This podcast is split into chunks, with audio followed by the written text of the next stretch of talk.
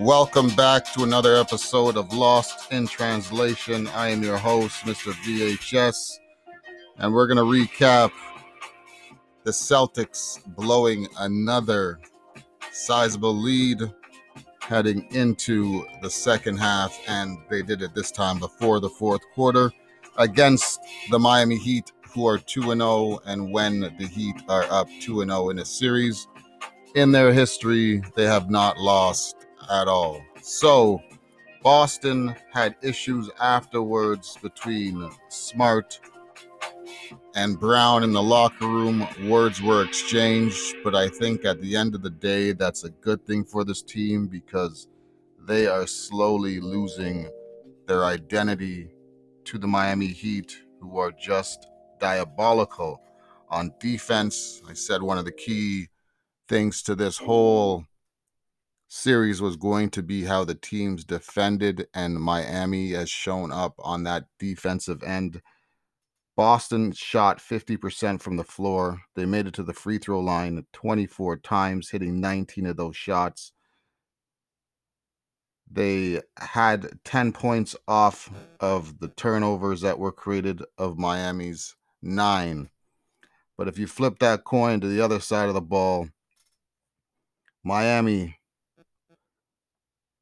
had Boston with 20 turnovers, 11 steals compared to the five steals that Boston had. Miami shot 44% from the floor. Both teams didn't really shoot that well from behind the arc, despite Robinson's surge in the first quarter and the first half of that game with the three ball where he was unconscious from behind the arc. They got him started early, but nonetheless, the 20 turnovers led to 26 points for the Miami Heat off those turnovers created. Late down the stretch, Jimmy Butler was everywhere and anywhere he wanted to be defensively, getting the passing lane, stealing the ball, looked hungrier than the Boston Celtics. Kemba was mic'd up last game, and in the first quarter, he was talking to Brown and he was saying, they look a step faster than us. We're a step slower. That was the case at the beginning. They corrected that. But later on down the stretch in the fourth, that statement was true. Miami was getting to every loose ball, not given the opportunity for Boston to get back into it. Up 60 to 47 at halftime, get outscored 37 to 17 in that third quarter and they're down 84 77 heading into the third. And it was competitive down the stretch 95 apiece, under three minutes to go. And then the Heat came back after relinquishing the lead to the Celtics by having an 8 0 run or an 8 1 run to go up 97 95 on the Duncan Robinson free throws. Dragic followed that with a three pointer. It was 100 to 95 with a minute and 30 left. And the turnovers upon turnovers upon turnovers led to the led to the loss for the Boston Celtics. Anger should be a result of what they threw away two games in a row, having the lead, not able to keep the lead, and just looked out of sorts as if they were a chicken with their heads cut off late in the stretch. It's either got to be Tatum or it's got to be Brown. And if they need an isolation, it's got to be Walker. But at the same time, if there's everybody watching, and waiting and looks like their feet are in the sand, then it's going to be a difficult, difficult series going forward. Miami's 10 and 1 in this bubble. They are not playing around defensively. Goran, the Dragon Dragic, has been an issue for those Boston Celtics, despite the fact that Kemba is playing productively well. He had 23 points, seven rebounds, three assists, two steals, and a block in the loss. Dragon 25 points, three rebounds, five assists, 10 for 19 from the floor, three for seven from behind the arc. Bam Adebayo had 21 with 10 rebounds. Jimmy Butler does his damage late, defensively and offensively. A man who doesn't need to score had 14 points, four rebounds, four steals. Crowder had four or three steals. Bam Adebayo had two of those steals. Crowder finished with 12 points, four rebounds, and two assists. Robinson, 18 points. Herro, 11 off the bench. Robinson was six for 12. And that was all beyond the arc. He was 500 from the three point land. A man only shoots from the three, and yet Boston is not running him off that line and making him uncomfortable. The majority of his shots are beyond the arc. He's not a real comfortable shooter within that three point line, and yet he seems to find the same shot all the time whenever he's playing any team defensively. It's a difficult task for Boston. They had their bench with Kanter, 10 minutes. He had nine points. He was perfect from the field and he was getting the mismatches down low due to that 2 3 zone that Miami stays with Bam Adebayo at the top. They brought him down low to put a bigger body on the smaller guards, and he could easily find the rim. At one point, they got Houston, sorry, Boston got the Heat out of their 2 3 zone to play a man in that second quarter. And it showed how difficult it is for them to guard in that way. The Miami Heat against the Boston Celtics, which gave them that big lead heading into halftime. They were able to do everything and anything they wanted to do. But yet, that third quarter was a disaster, had them gone. And then the fourth quarter, with all the turnovers and the inconsistencies down on the offensive end, they could not capitalize in this loss. The Boston Celtics they are down two nothing in that series, and look at a whole a lot of trouble going forward if they cannot figure out that 2-3 zone and if they cannot figure out how to take care of the ball and close out games as they did in the previous series against the Toronto Raptors they seem as if they are fatigued beyond doubt mentally and they need to get their stuff together before they see themselves down 3 nothing in this series and the Miami Heat sit comfortably in charge if that does happen. I could see Boston making the series 2-1, putting the pressure back on the Miami Heat and also giving them some life offensively knowing that they can actually pull through in a game and all it's going to take is game by game, play by play, quarter by quarter. They can't look anywhere else besides themselves, get over what transpired. You're down 0 2, move on forward. The Miami Heat, at the same time, know they're up 2 nothing, know the type of players and the atmosphere that goes on the locker room, and has really focused on their strength defensively, making it very difficult for the Boston Celtics to get comfortable on the perimeter, putting pressure on the ball, and just being a team that plays the passing lane, rebounds well, and is able to establish themselves in the paint and get to the paint easily against the Boston Celtics. The Celtics are doing a great job getting to the paint as well too, but the majority of the time it's usually Dragic getting to the middle, Herro sidestepping somebody and getting to the lane, Butler getting down the middle, Tatum, Brown, they do pick their poison in getting to the rim. Tatum, especially, is all about filtering out his offense on the interior to the exterior. Brown tends to settle a lot for his jump shots. If he gets more aggressive, that could be a key factor for Boston. And Marcus Smart's just got to play within himself and do what he's been doing throughout this series sometimes bad shots, losses, and all the other stuff add up and things get misconstrued and you say what you say. But at the end of the day, You're down 0-2. The Heat are up 2 nothing. Which team is really wanting to make this series for them is the next question. Is Boston going to turn that around and get back to what got them to this point? Or are they going to struggle and not be able to keep leads when they do have them, when they have a team down, not have the ability to keep them down that way? Miami likes or doesn't like, they play from behind very well. They're not, they don't get flustered, they don't get nervous. There's none of that stuff that transpires. They themselves are on track to do what they do. Boston's got to find a way to mingle and mix that up. But oh, two nonetheless. The Heat is on. It is a 2 nothing series for them. The WNBA game elimination transpired.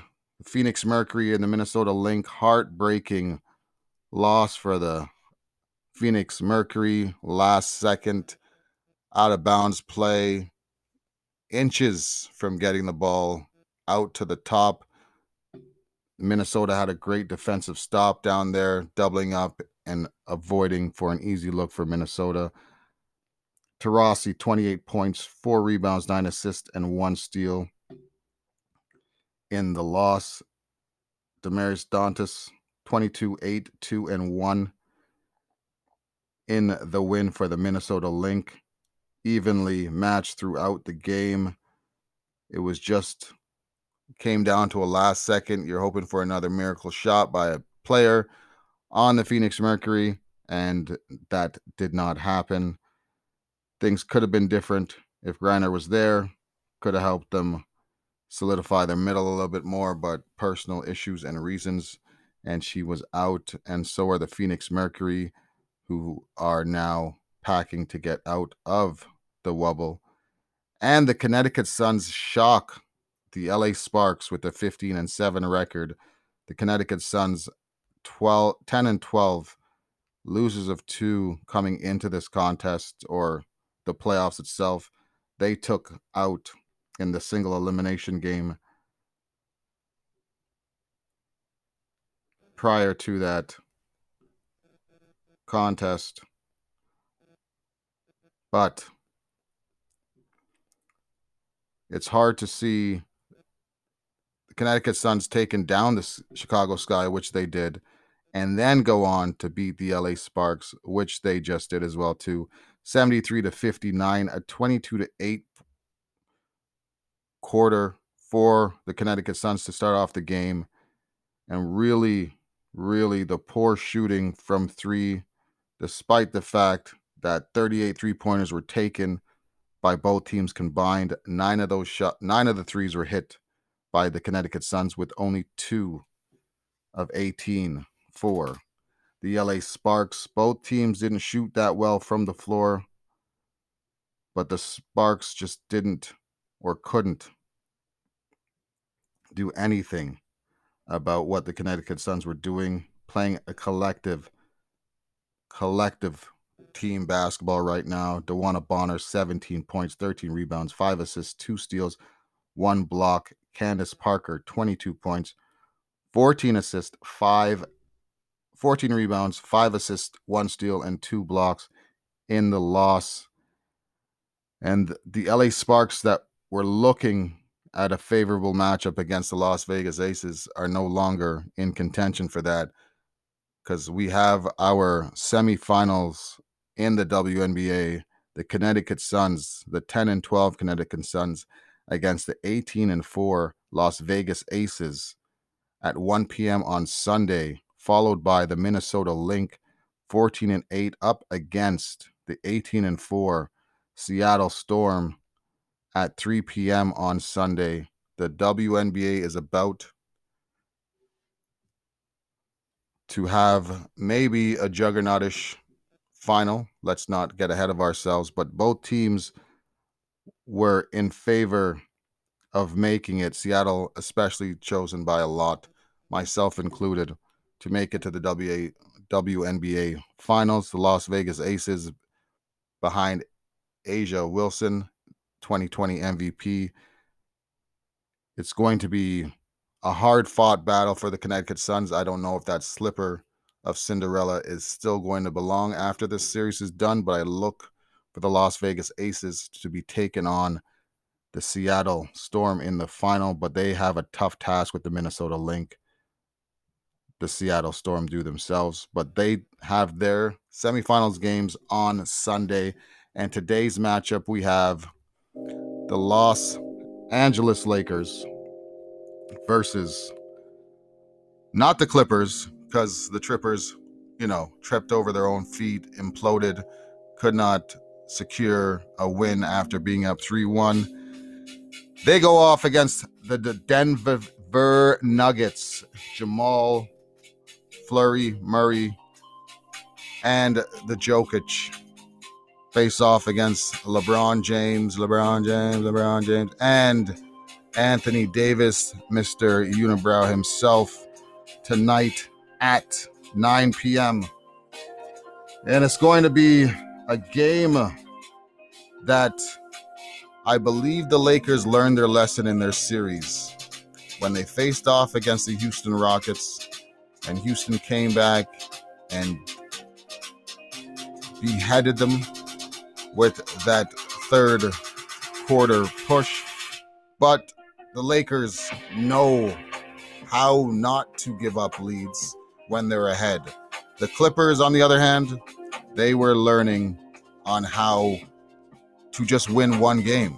With the experience that LeBron brings to the table, with everything that Rondo has in his DNA, coaching staff, you have great assistants on that bench as well too, and you got a great bench. I believe the Lakers will come out of this series.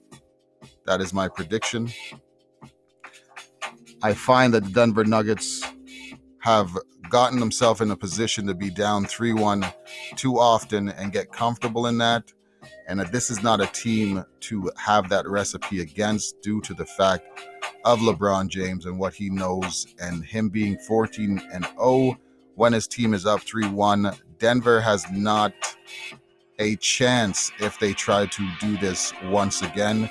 And if they do this once again and pull it off, then hey, kudos to a recipe that should not be made more than once. But if they can do it for the fifth time, then who am I to say that playing down in a series and finding yourself in the second half of those games is a recipe for success because it's worked against the Utah Jazz, it's worked against the Los Angeles Clippers. But I don't think it's going to work against the LA Lakers. The Joker himself, 19 points, 10 rebounds, 7 assists, a steal and a block. LeBron James comes in averaging 25 points, 7 rebounds, 10 assists, a steal and a block. Also, it'd be interesting to see how Jamal Murray will play as well too, averaging in these playoffs 27 points, 5 rebounds, 6 assists, shooting 50 50 from the floor, 49 from three, 91 from the free throw line. Anthony Davis cannot forget about AD and the factor he's going to have on Joker. I find if he plays aggressively on Jokic as he brings up the ball, not giving him space, just putting a body on him whenever he catches that ball in the backcourt because he looks to push, looks to run. Don't make him feel comfortable like the other teams did. Don't do what the Clippers did and double team him and then hope Murray doesn't go off, which he can if you're going to give him that much green light going forward. There's no way anybody should be able to say, hey, I'm going to take you away and hope you don't go crazy. Because there's other players involved with those Denver Nuggets that people forgot about. Millsap has been a veteran. Plumlee's been a veteran.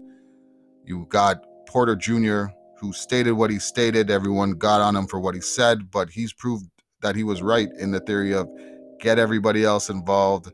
We're a better team when people are options on the court. Himself has proven that, putting up numbers, rebounds, blocks. You have Harris coming back from his injury, being productive on the defensive end and offensively. You got Craig, you got Grant, you got a lot of big bodies on that team that they can throw at AD, who's been averaging 27.6 points a game, 10 to 11 rebounds, four assists. He's shooting 59% from the floor, 39 from three, which he doesn't average as much shots. He takes about three, three to four a game. 75% from the line. He's usually at the line nine times per outing, depending on who they're facing. It's not going to be a smaller Houston. It's going to be a more physical, physical Denver Nugget team. But it'll be very interesting to see how they compare defensively up against AD, who can stretch the floor. You also got Rondo. Morris is playing a lot better offensively than his older brother was defensively on the Trippers himself. Rondo is going to be a great X factor off that bench, second unit wise, and just the basketball IQ that Kawhi said the Clippers were lacking. I always mentality for me is not who starts the game, but who ends the game.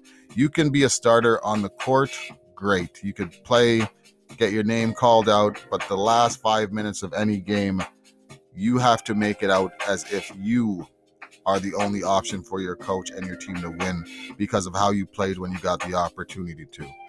And I feel as if those Denver Nuggets have done that against the Clippers. They did that against the Utah Jazz.